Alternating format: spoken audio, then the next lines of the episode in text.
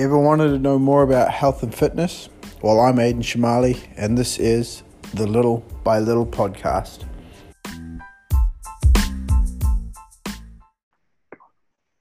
All right. Hello to Shawn. So, Shawn is one of the owners of, I was about to say CrossFit Mobilus, but uh, that, that wouldn't be accurate anymore. Mobilus Singapore these days. Uh, Shawn is also the head coach for, for both sites and uh, in charge of the strength development program at that gym. He's been in the fitness industry now for, I'm going to guess, at least five or six years now, right, Shawn? Yeah, six years. Uh, an awesome coach, an awesome father, and a very interesting person to talk to. So, without further ado, hey Shawn, how are you doing today? I'm good. I'm good. You good? you're good? Cool.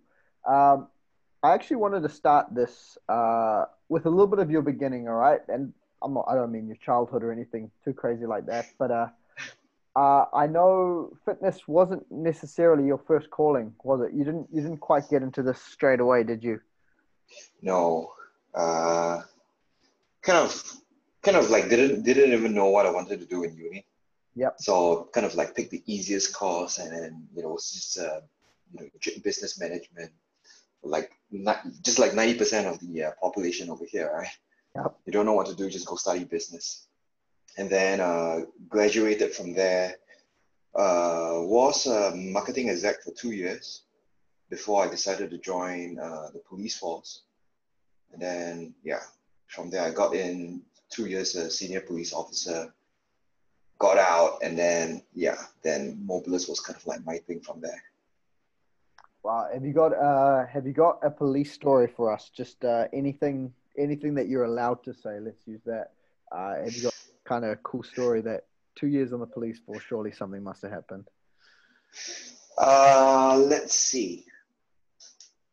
I think uh, handling death cases was definitely interesting for me. Yeah. Uh, like we've kind of we've, we've kind of seen on television shows, right? When when when, the, when there's a case when somebody died and then there's you know this like rotten decomposed body. I've actually been to two of such cases uh, well, the fortunate thing is that uh, these are these are uh, caused by natural death. So they were either you know alone at home and they unfortunately passed away and they didn't you know have anyone to take care of them. Yeah. So it was only until their neighbors uh, found something fishy and then called the police and then we went in. So uh, it was uh, it was quite an experience. Um, my second case on attending the decom that was really really bad uh, the, like the fluid was already all over the ground and I kind of like slipped and almost fell. But the good thing is that, you know, I, I got gloves on and I sort of supported myself. But yeah, and then I had to, I had to dig around the house. And the funny thing was, uh, because we have to look for the identification card, right, for identity purposes. Yeah. And this person kind of like passed away with his wallet stuck in his pants and now it's soaked in body fluid and I have to just kind of like fish that out. Yeah. So that was uh that, that was certainly very interesting and, and that stuck with me for quite a while. Man, that's uh that really is quite a story. I've never heard that one before. So go a little bit of a a little bit of an insight of what the police force is like. Um, yeah. So if if uh, if it wasn't really a corner a calling, should I say? How um how did you fi- first sort of get into fitness? How did you find it? um, before you knew you wanted to be a coach, obviously, and before you you knew you were going to own a gym one day, how how did your fitness journey start? Well, um, I wouldn't say I particularly looked into this, right? Uh, it's just like it's just like most people out there, you know, when you start entering your tertiary school and you start developing, you know, your interest for sports. And then for me, it's just basically, uh, you know, just like any other guys, you, you want to get gain a little bit more muscle. You're, you're kind of a little bit more uh, aware of how you look. And then from there, um, you know, got to know Edwin, and it was just like one day uh, he just brought up like, "Hey, this CrossFit thing looks really, really crazy, and I think we should try it." And then the next thing we know, we were on we were on the web, like just just looking for any any facility out here in Singapore that offer CrossFit. So we went down to the box. Uh, we we got our ex we got our asses kicked. Obviously, uh, it was it wasn't the easiest intro. It was pretty intense, pretty crazy, but we got hooked.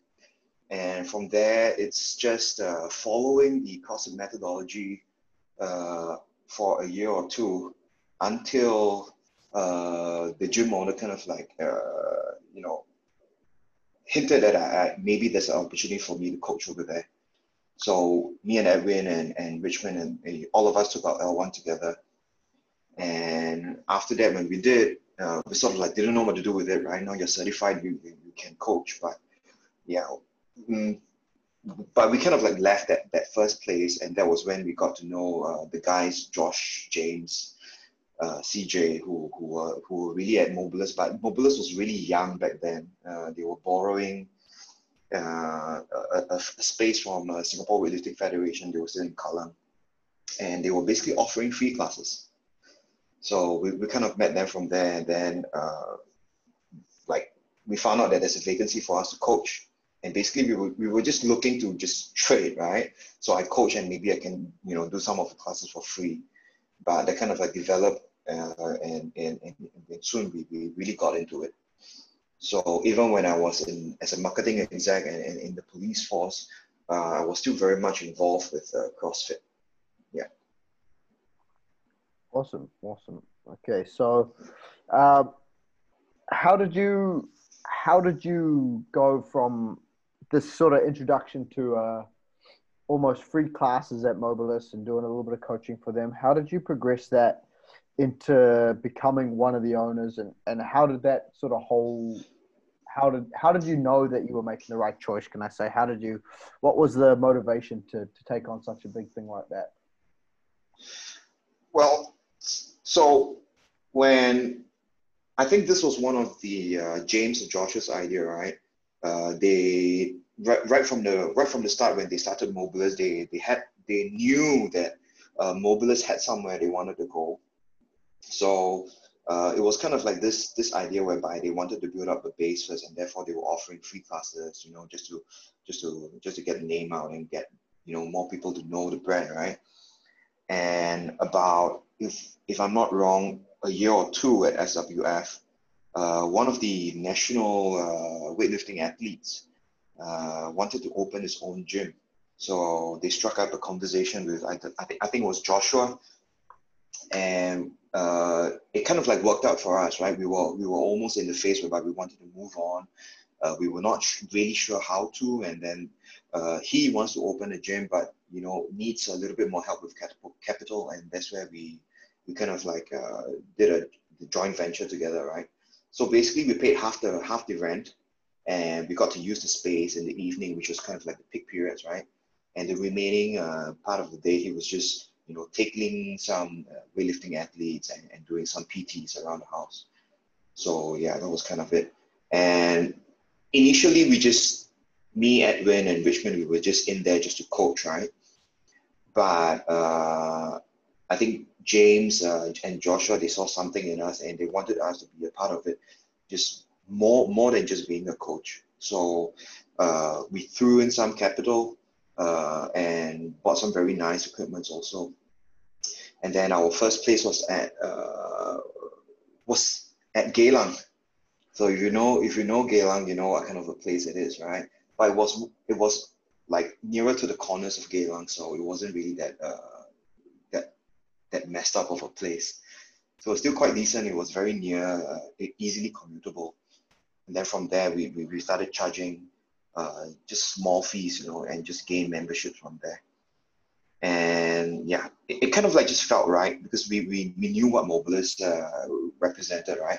And the, the vibe that it gave was like very, very friendly, you know, non-intimidating, not like what I heard from other people who went to other CrossFit boxes in Singapore. So yeah, that was that was pretty much it.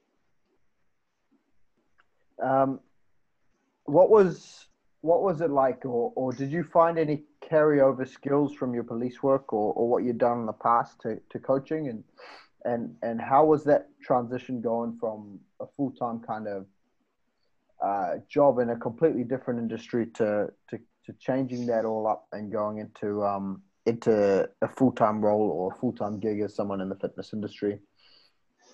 yeah, the, the so the, the, the training that I received in the academy, right? That was uh, that was about a year, and it was mostly focused on leadership training.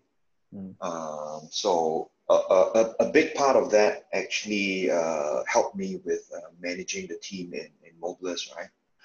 And um, when I made that decision to to switch and became a, become a full time at, at Mobilus, it wasn't exactly the easiest decision because if you know uh, the Singapore Singapore Police Force, they pay well. For me to jump, it was it was uh, more than a twenty five percent pay cut. Yeah. Yeah. So uh, th- like I have to I have to discuss the, the that decision with my wife, and it was also kind of the point whereby we were we knew that the house was coming. Uh, we were planning to have a baby, so it wasn't exactly the best decision. But um, if like if if you knew right uh, when I was in was when I was in the force I was basically serving my first uh, my first uh, uh job rotation right? I was an investigation officer. So the hours are pretty hectic. Uh, let's say when I'm on shift right I can be I can be easily you know in the office for 36 hours without going home. No sleep. And you're just you know running here and there. You're you're you're, you're taking you're taking statements. You're, you're hammering on the keyboard and stuff. So to be honest, uh, just just being able to to get into sort of like a, a more normal routine that was a breath of fresh air, and it certainly did did, uh, did improve things a lot in the house because um, you know when you're under that kind of uh, stress level, right, and you're not very much at home and you're lacking of sleep, uh, communication usually tends to be a problem. Yeah, yeah. the uh, the greatest person to be around when you're in those kind of situations. Yeah, it's uh, yeah. It's funny say that uh, you you came to coaching for a little bit of normality. Uh, I work some of the weirdest hours um, in anyone in the world, so it's uh, it's funny that this became uh, this was a much more normal option for you. Um, yeah, it is. Did you think coaching like is it is it always been something you wanted to do? Um, no. Like if you knew my personality, right? When I'm not standing in front of the class, usually I'm in a corner somewhere. I'm, I'm you know, looking at my iPad. I'm, I'm just doing programming and stuff. So my my personality, my nature is kind of like very introverted, and and I usually don't open up that much. So from like if you ask me after I graduated from uni, right, will, will, will there, you know, will I, would I have imagined that I would be standing in front of a class and coaching that, that wouldn't, that would, that would be the wildest thing that I'll ever do, right? To, to put myself in the, in, the, in, you know, under the spotlight, in, under attention and then be coaching. But yeah, that was, that was something that I kind of, kind of like developed a passion for. And I think for anyone who's seen me, uh, who knows me in, in, in person when I'm not standing in front of a class and has seen me when I'm standing in front of a class, uh, I kind of like have this two uh, very, very different personality that I take on. Yeah. And, it, it, and it's just kind of like a, pers- a coaching personality that I, that I developed. Yeah. And I, I, you know, just, just something that works for me. Yeah, I think that, I think that's cool to hear. I think uh, everyone thinks that to be a coach, you you have to be someone who's always super super confident uh, to be around talking to people and and be in front of people. But uh, it just goes to show that like you can be a good coach with any number of personalities. You just you just have to find a way to kind of amplify that to people at times. Yeah. Um, yeah. And so it's cool that that that you say that and that um, you're not what we people would consider that typical A type personality. Um, but I've seen you coach many times, Shawn, and I, I can definitely say you do a good job of it. Um, so uh, let's talk about what obviously the whole world has been kind of going through. Um, how have you how have you found getting back into the doors of Mobilus and coaching again after a, a bit of a three month hiatus? Yeah, uh, well, this this was something that I, I, that I've been speaking to a few people about uh, on, and um, like everyone has kind of like a different different. Uh, they feel different towards this uh, circuit breaker, right? This is kind of like the the what the term that was used uh, to to describe the lockdown in Singapore, but yeah, um, it's it's definitely nice, but you know, the first two days you don't you don't exactly follow right into the routine again, and everything still feels kind of like new. So yeah, even even though like I've like both of us we've taken so many classes right over at Mobilus, and even though it's still in front of pretty much the same people, but you still get the nerves, uh, you know, on the first day or two. Uh, you're not you're not really quite sure how you know how everything like you you just need a little bit of time to get back. But it was definitely nice to see everyone back again. And yeah. Yeah, one of the uh, one of the funnier things that I found was uh, obviously we spent the three months coaching um, virtual classes and, and being at this distance from everyone else. But uh, one of the first things I remembered, I, I, remember being in one of my classes on my first day back, and I literally had to remind myself, I was like, wait, I can actually go and physically help people in positions. Yeah. And this little mindset, it was, um, it was a, a bit of a wake up call, but but yeah, it's uh, it's it's been very cool to be back. Um, let's uh, let's talk about the circuit breaker and the lockdown. How was it for you um, in terms of like what was it like? What did you get out of it? Um, what did you do with your time?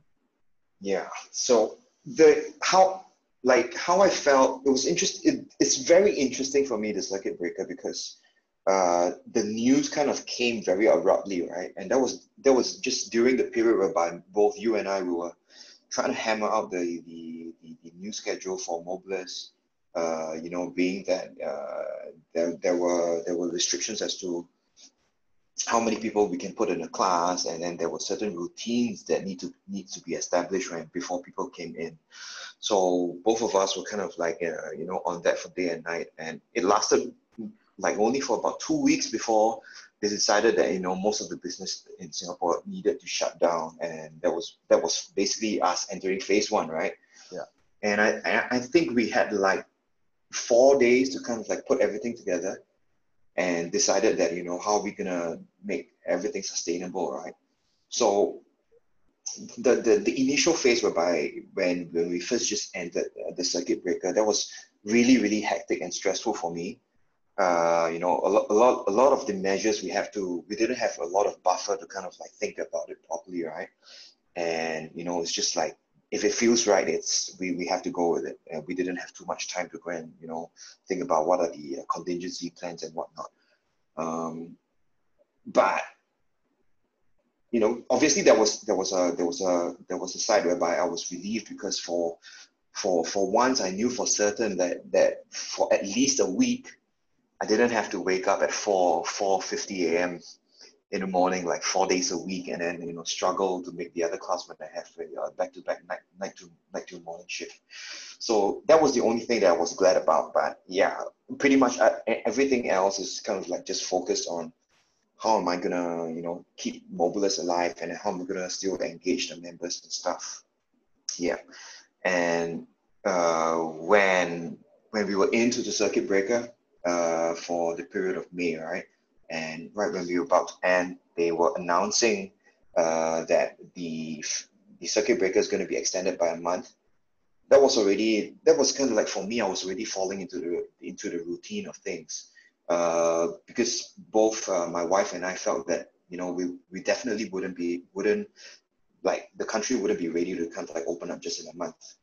So uh, we, we made our preparations, you know, we kind of like uh, especially with Luke in the house, right?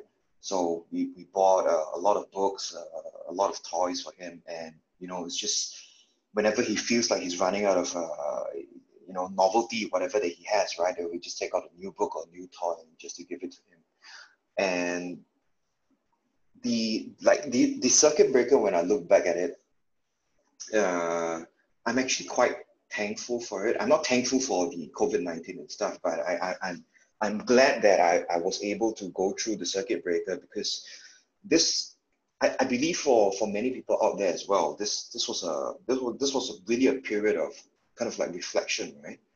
Uh, looking at how things has been going on in your life and you're, you're kind of like forced to just slow down. And then when you do that, you kind of like have a clearer view of what's happening around you. So uh, prior to circuit breaker, if let's say we were going about our usual routine, right? In a week, um, let's say if it's weekdays, I wouldn't be spending anything more than 20 minutes with Luke. Because if let's say I have a night shift, I, I came back, I come home, he's already asleep. So there are days whereby I don't even see him for a day, or two. All right. And then there are days whereby if let's say I, I, I finish uh, in early in the morning, I wouldn't I wouldn't see him all the way until uh, evening when he's up when he's uh, of school, right? And then I have to still juggle, you know, my program and stuff. So yeah, that was kind of like that was that was that to me was I believe that was how it is. This is the this is the interaction that I get father and son. Then circuit breaker happened and suddenly I'm I'm with him most of the time and 20 minutes is all that all that I get for myself alone and this is usually a time that when I'm when I'm in the toilet right and, and, like any any other day of the, the any other day part of the day I'm, I'm just with Luke and I'm just occupied with him and that allowed me to kind of like realize how much I was missing out in, in, in his life and how much he was growing up, right? Like Luke has such a personality that I, I never knew he had. Like he he has preferences, very interesting preferences. I can't really recall now because it's uh, you know he's it's just, that those things that you know if if you didn't look hard into it, you just kind of like brush, like you, you kind of like just miss, right?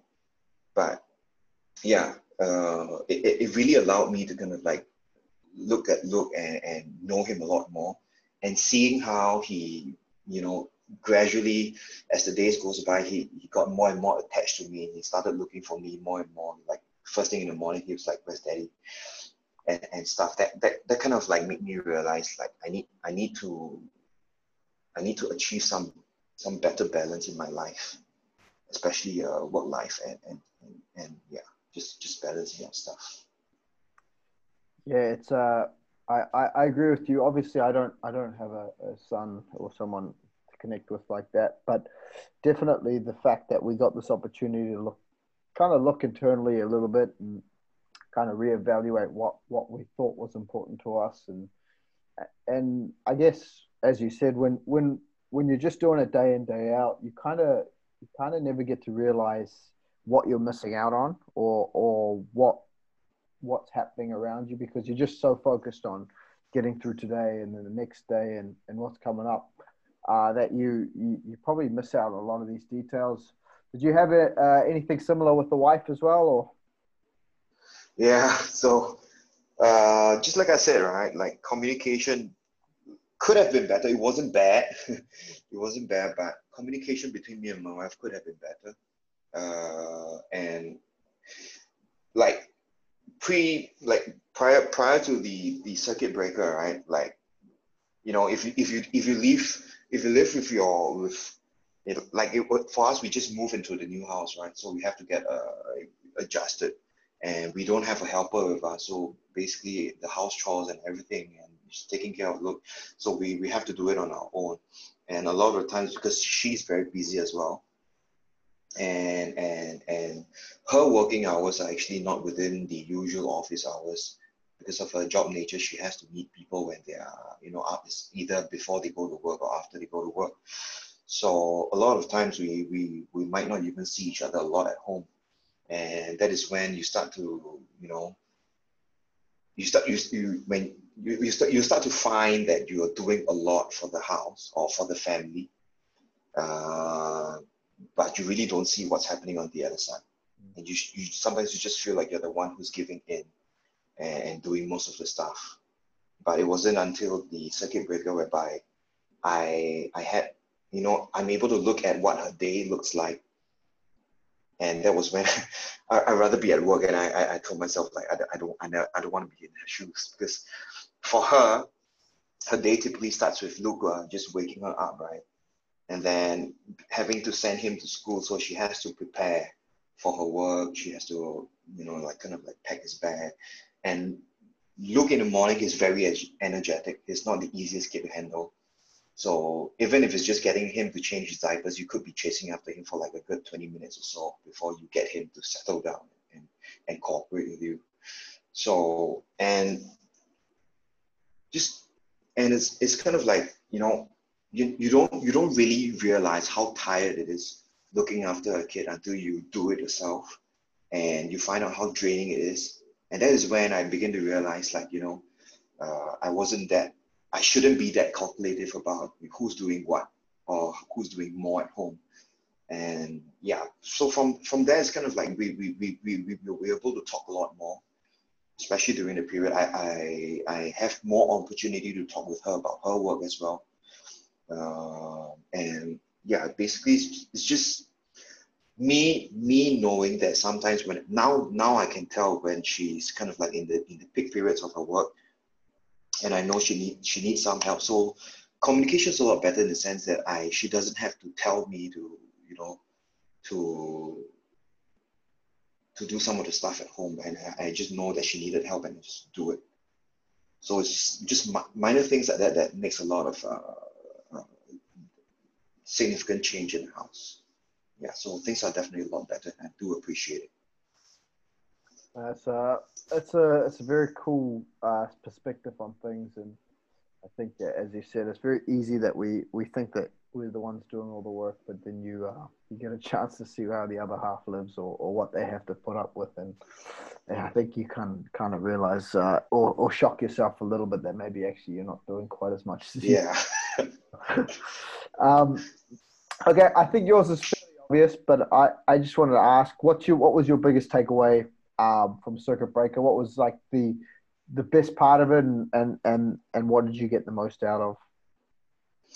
Well, the best part of it was uh, like I got time with Luke, and but personally, it was also a lot of uh, reflection, right? And uh, I had a lot of time to do the things that I wanted to do, like read up on on just materials, right? Uh, be it a self-improvement or whether be it uh, you know just things that can help out with coaching, programming, just knowledge stuff. So um, I think the major takeaway for me now is uh, I need I need to be able to strike a better balance with work and with uh, you know outside of work. And uh, now now that I've been through circuit breaker, it's almost impossible for me to not spend time with Luke. Like I, I, I need like it, let's say in a week, right? I need a certain period of time with Luke. And now now it's just that part has become non-negotiable. So and I used to I used to really just just you know give in and I, and I will take my private time away and just fill work in, right? Because that's a requirement for me. And sometimes when I when I'm unable to do that, I feel guilty, and because just because I'm un- unable to fulfill, uh, you know, uh, the work side of things. But now it's just it's just coming to realize that I I do need uh, certain time to myself and to my family just to make sure that I'm functioning well, uh, and you know that now it's not it's not that I'm not uh, I, I'm unapologetic when I can't you know fulfill certain things but it's just that I know I know that I need to strike a better balance with with work and uh, sometimes uh, you know just being being being able to have more time with the family helps me feel more centered and in a way that helps me better with work. Yeah. Cool. Have you that's uh that's an awesome answer actually and and um, i think something that a lot of people can relate to. Any advice for someone who might feel like they they need to create or they, they have something in their life that works in the way of it. Any advice to them to how to make that a non-negotiable and, and to get that extra little bit of time for, for stuff that is important to them? Yeah, I think just prior, prioritizing like how you spend your time, right? So for me now, uh, obviously when when we are coaching a class, we have to be there, right? So so that's kind of like quite fixed. But uh, for like for for us because there are there are certain there are certain things in Mobilus that requires our attention uh, uh, uh, on an ad hoc basis, right? And also uh, things like programming, right? We have to do it, find time to do it outside of the outside of the gym. So right now it's about just learning how to schedule which part of my day is work and which part of my day am I supposed to you know just finish work and just focus on the family. Uh, it's it's kind of like it's kind of a blessing for me now because Luke just uh, started school recently, and and Cassandra is still not really 100% back to the office, right? So most of the time she's still working from home. So it's very easy for me now to see like these are the, these are the periods whereby I have to, everyone in the family at home. So I don't want to be working here.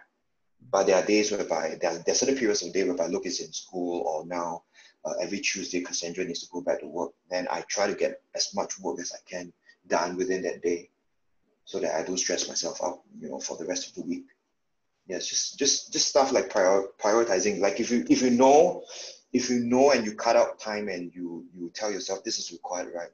You tend to you tend to you know not feel that apologetic when you you know when when other things come comes in. Like say for example, you know that this is the period you want to spend time with your family. You just don't look at your phone, and and you know if if once you get back to it, just it's, it's more explainable and I think people understand whereby you can't get back to them immediately if it's work related matters. Yeah, it's just. All right. Uh, shifting uh, shifting tact slightly.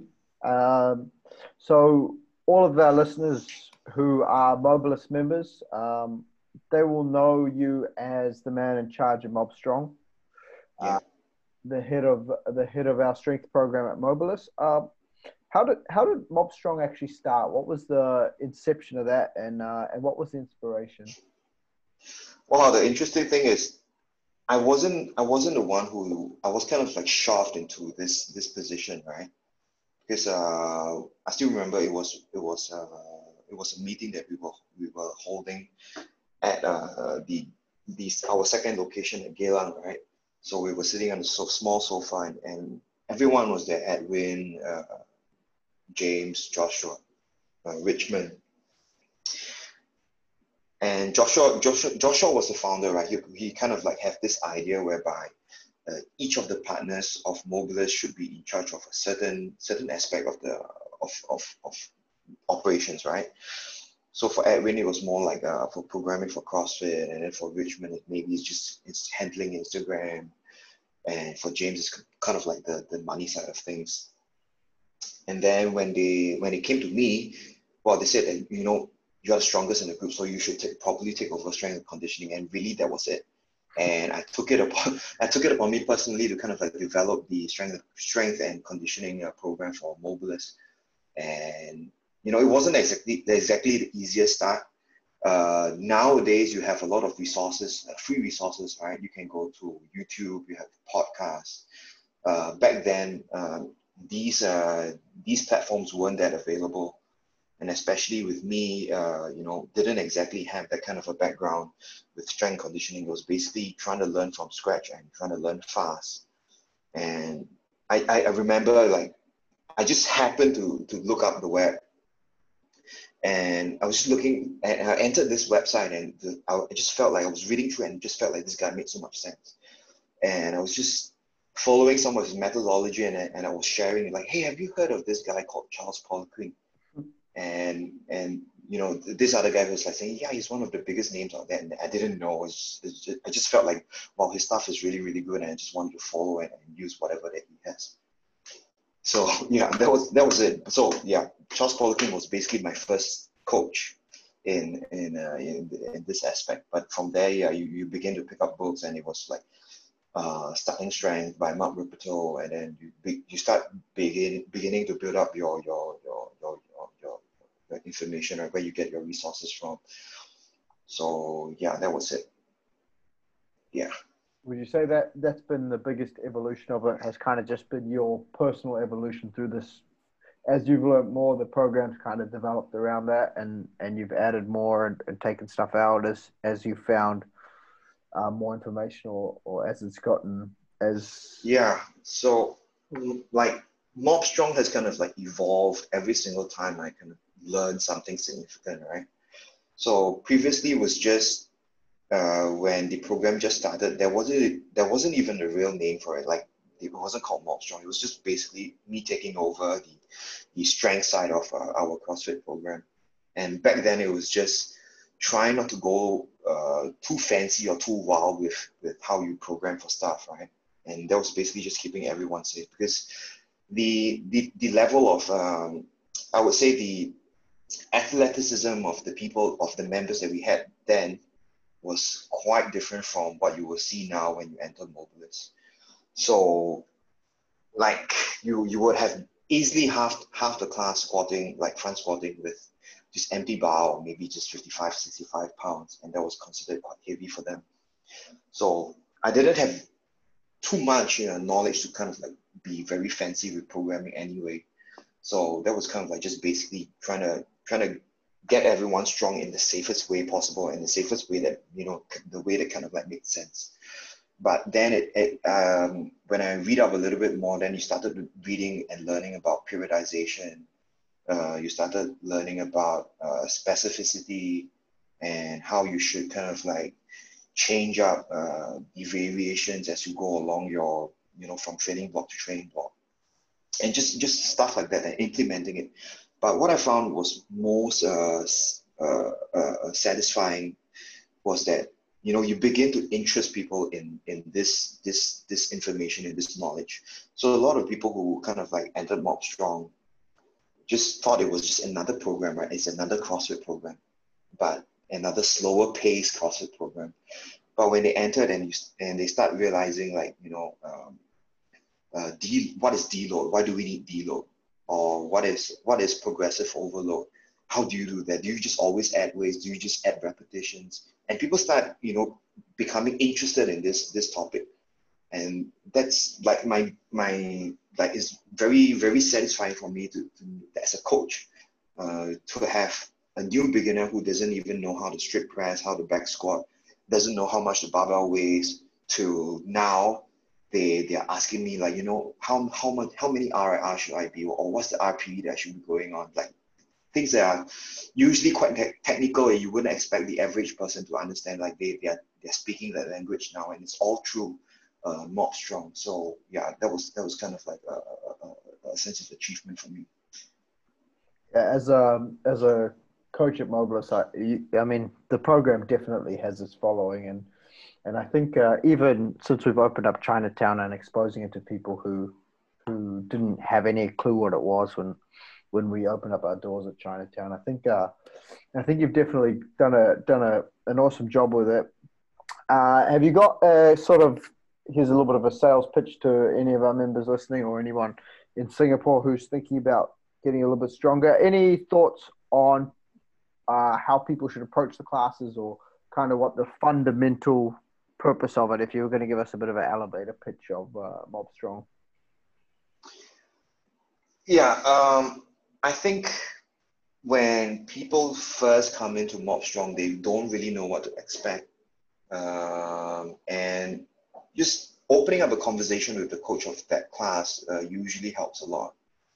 Um, and you know, Mob Strong, although although the, the class might look very intimidating, especially when you have uh, a few of the more experienced people squatting and, and, and deadlifting in there, but uh, the pace of the class is always kind of like slower and it allows basically more interaction between the coach and the, and the lifters inside.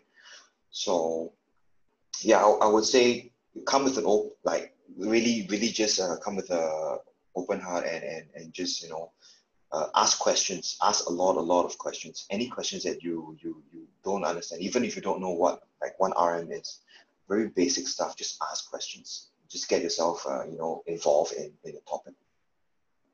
Um, you've got a you've got a, a, slogan or not a slogan, but something you write on the spreadsheet on every at the start of every day for the coaches when we read the, the notes on the program. Do you know what that says? Do you remember what you write? I think something along the lines of every day is a day to kind of like learn and relearn, right? Yeah. Yeah. Something along those lines. And uh, I, I that, that that's always actually struck stuck with me. In all honesty, I, I every time I read that, I it does it does remind me that doesn't matter how experienced someone is, the the structure of Mob Strong still allows me to teach someone something, which is uh which is a, a cool part of the program. Uh, so uh, okay, this is a very general question, and uh, you could give me a million answers to this, I'm sure, Shawn, but anyone listening out there, if you could give us just one or two tips on getting a little bit stronger, what would they be? Just easy general tips, what would your your one or two tips for someone listening out there be? Yeah, I would say start very, very conservative. Because if let's say strength is really the goal, right?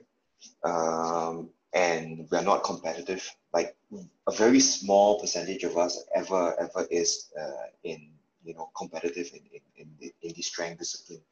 So if you're just looking to get strong and uh, for whether be it for health benefit or you just want to be a little bit feel a little bit more more functional, right? Uh, just take it slow. There isn't there isn't exactly a time pressure to to you know how strong you want to get, but what I see a lot is when people uh, maybe get overly excited at the start, and you know like the they start they start learning about these uh, these concepts, right? Uh, percentages, one RMs, and they just want to find out like how strong they are. Well, well, I think that's a good thing, um, but the the real focus should be on you know the longevity of things right? How how long can you actually keep up with this this this this sort of a lifestyle like this training right? Because to me like how how how i look at mob strong and how my my personal uh, perspective on strength training has evolved is it used to be trying to get you as strong as you can whether you're competitive or not. Uh, but now it's kind of, i feel that it's kind of like matured and you kind of realize like as people age, uh, the first thing that they that goes is strength, and no matter what kind of lifestyle you're lead, you're leading, right? But as long as you start losing strength, you're unable to uphold uh, the quality of that lifestyle.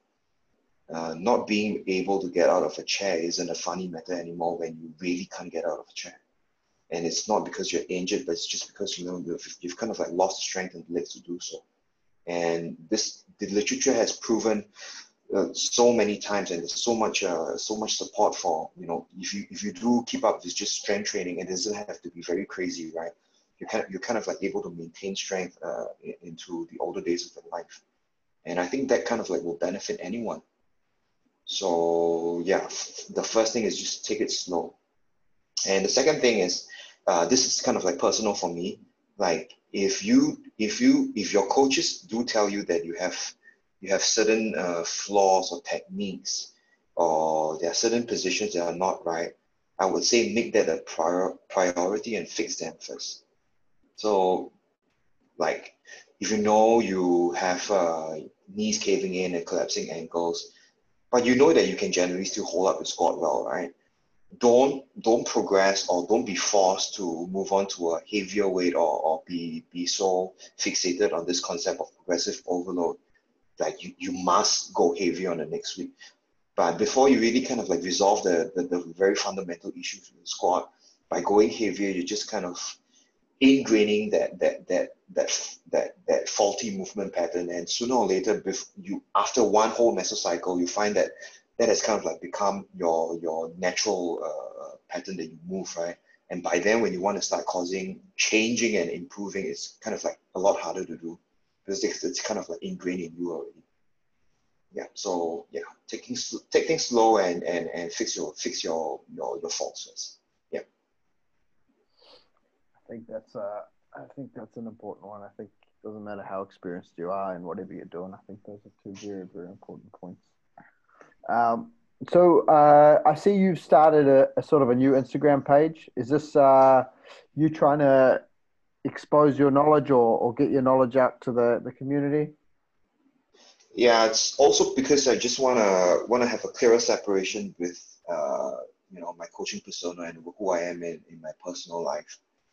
Because uh, it used to be kind of a mix, right? Me you know, Instagram story, you can see Luke's face on one, and then suddenly I'm deadlifting on one, and then you know, there's some uh, some stories that I'm sharing with which is training related, kind of like all jumbled up. So I just wanted to, to have a better organization of the information that I'm sharing, and I'm I'm really a huge uh, fan of uh, Mike Israetel, right from RP, and if you if you really look at his stuff, right, he's such a he's such a great guy. He's such a great coach. Not because uh, any of the things he's saying out there is kind of like new. It, it isn't, but it's just because he has this exceptional ability to organize information that's already out there and help people make sense of it.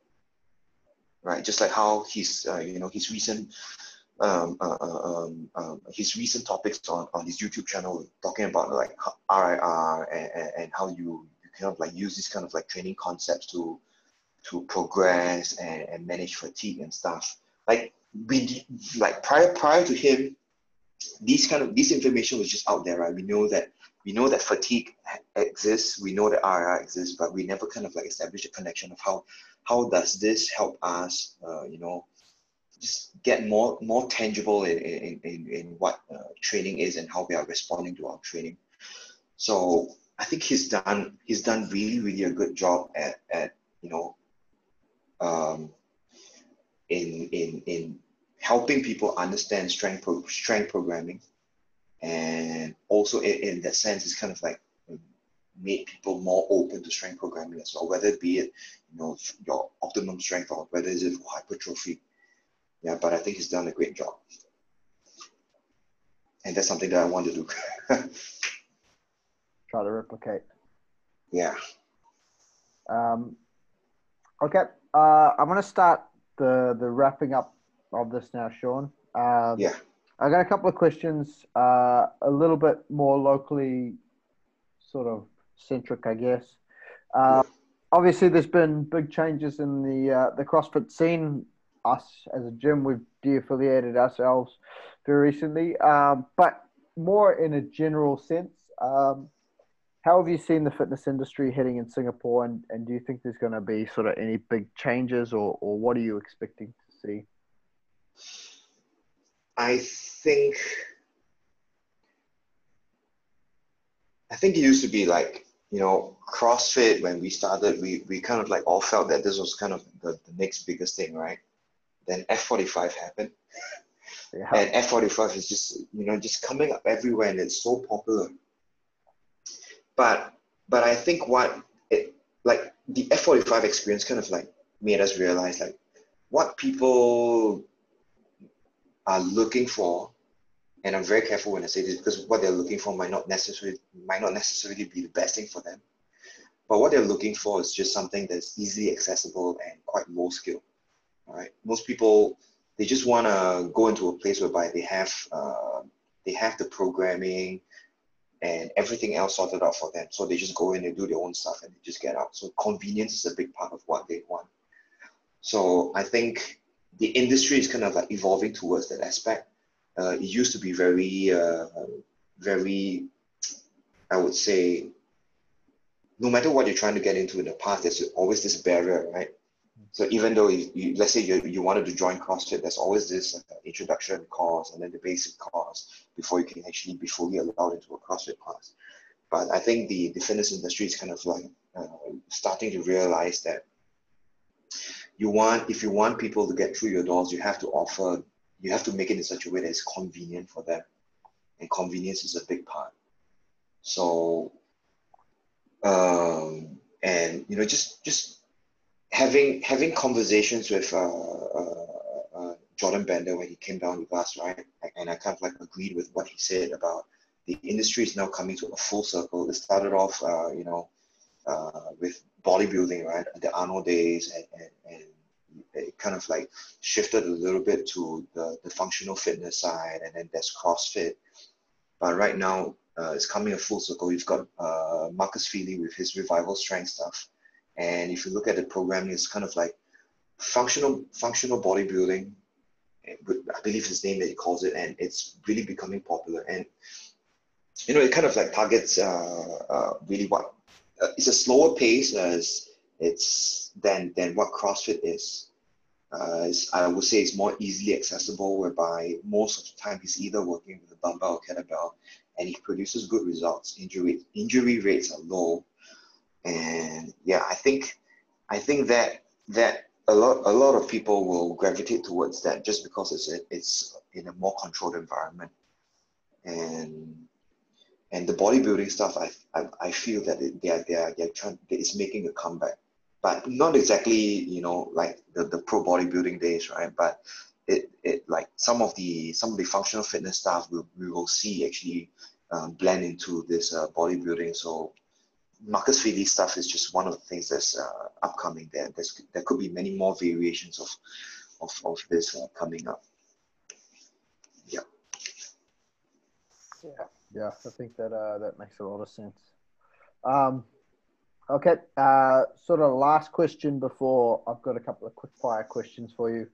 Uh, now that we're back in the gym, uh, any any advice for for people they uh, how they should approach their training, uh, what they should be thinking about now that their uh, the doors are open and they can start doing all sorts of crazy stuff again. Yeah. So if if the body feels good after such a long break, right, then uh, you should people should kind of like realize resting and deloading is important. So previously, uh, we we do see people seven days a week in our gyms uh, for ex- for extended periods of time, and like kind of like all of us knew that you know this person should be should be resting out, and suddenly he disappears, and it's mostly because uh, he's kind of like injured in some in, in one way or another that doesn't allow him to continue doing what he does. So I would I would advise uh, I would strongly advise people you know to, to try and not put themselves in those situations in the first place. So it's always a good idea to establish like in a week, right? What's your what's what's your frequency like? Three times, four times a week. And then you can have one or two active recovery days, but there must be at least one or two days whereby you're not you're not you're not doing anything strenuous. Uh, you, you could be just taking a five ten minutes walk and that's fine but i think a lot of the times people have issue with that because they think that they are either slacking off or you know they're not making progress when they're taking rest days but actually it's actually the in in in the opposite right? The, the more you don't rest the more it's harder for you to see the results that you're that you put effort into in the gym. So yeah i think rest is big. Yeah. I think uh, i think it's very important and and learning how to how to manage your body a little bit better uh, spending some time on recovery and, and just sort of getting a good feel for when you are beat up and, and being able to read those signs also becomes very important. All right. Uh, before the quick fire question, Shawn, where can people find you? Uh, how does anyone find you if they're listening to this from maybe somewhere else? Yeah, so they can definitely look at us at uh, mobilus.sg. Uh, our coach's profile is there. Uh, they, our email is there as well. Uh, on Instagram, I'm I'm uh, I'm very uh, responsive on Instagram. So uh, my new Instagram account, my training account is uh, Iron Pillar Strength. So yeah, just go look up. I, think I have like four posts now because it's a relatively new new new account, right? But I'm constantly trying to sieve out uh, new information to share with everyone. I think recently I just I'm recently quite quite big on breathing uh, stuff by Brian McKenzie, and, and you, you know, it's, it's just kind of like uh, trickled down to me because we heard it first from Kelly Starrett when he was down with us in Singapore, right? And then that kind of like got stuck in the back of my head. And during the circuit breaker, when I was just going through podcasts and reading articles online and, and stuff, uh, it, it, it constantly resurfaced again and again and again until uh, there was, uh, I, I heard this podcast with uh, Brian McKenzie on it, and I got hooked. I really got hooked into it. So right now, I'm just just uh, reading reading up on on on what like different cadence, different tempo breathing can actually help with uh, different aspects. Breathing can help you upregulate. It can also help you downregulate, and a lot of stuff, a lot of the benefits that we can we're not getting uh, can be gotten because breathing is so so convenient, right? It's accessible to everyone yet, and you have to breathe but just by you becoming aware of how you're breathing actually makes a big difference. So yeah, that's just something that I want. Cool. I'll uh, I'll add a, a link to the the Iron Pillar Instagram account in the notes for this one. So if anyone wants to go check that out, uh, I'm sure there'll be some some very cool information on there. Okay, last questions for the night, Shawn. The quick fire stuff. Uh, just sort of way to end. Okay, so uh, I've got five questions for you. Try answer them as quick as you can. Um, if you could be any animal, what would you be and why? Wow, rhino. Uh, no specific reason. It's just always kind of been my kind of thing when I was young, right? Just big, strong, huge tusk in front. Yeah, yeah just a rhino. Cool. Okay. Um, what is one thing you put on your bucket list? So, what is one thing you have to do before you die? Wow. Uh, this is hard. Uh, one thing on my bucket list. Haven't really thought about this yet. Mm, Still young, but uh, everyone's got to have something on that list.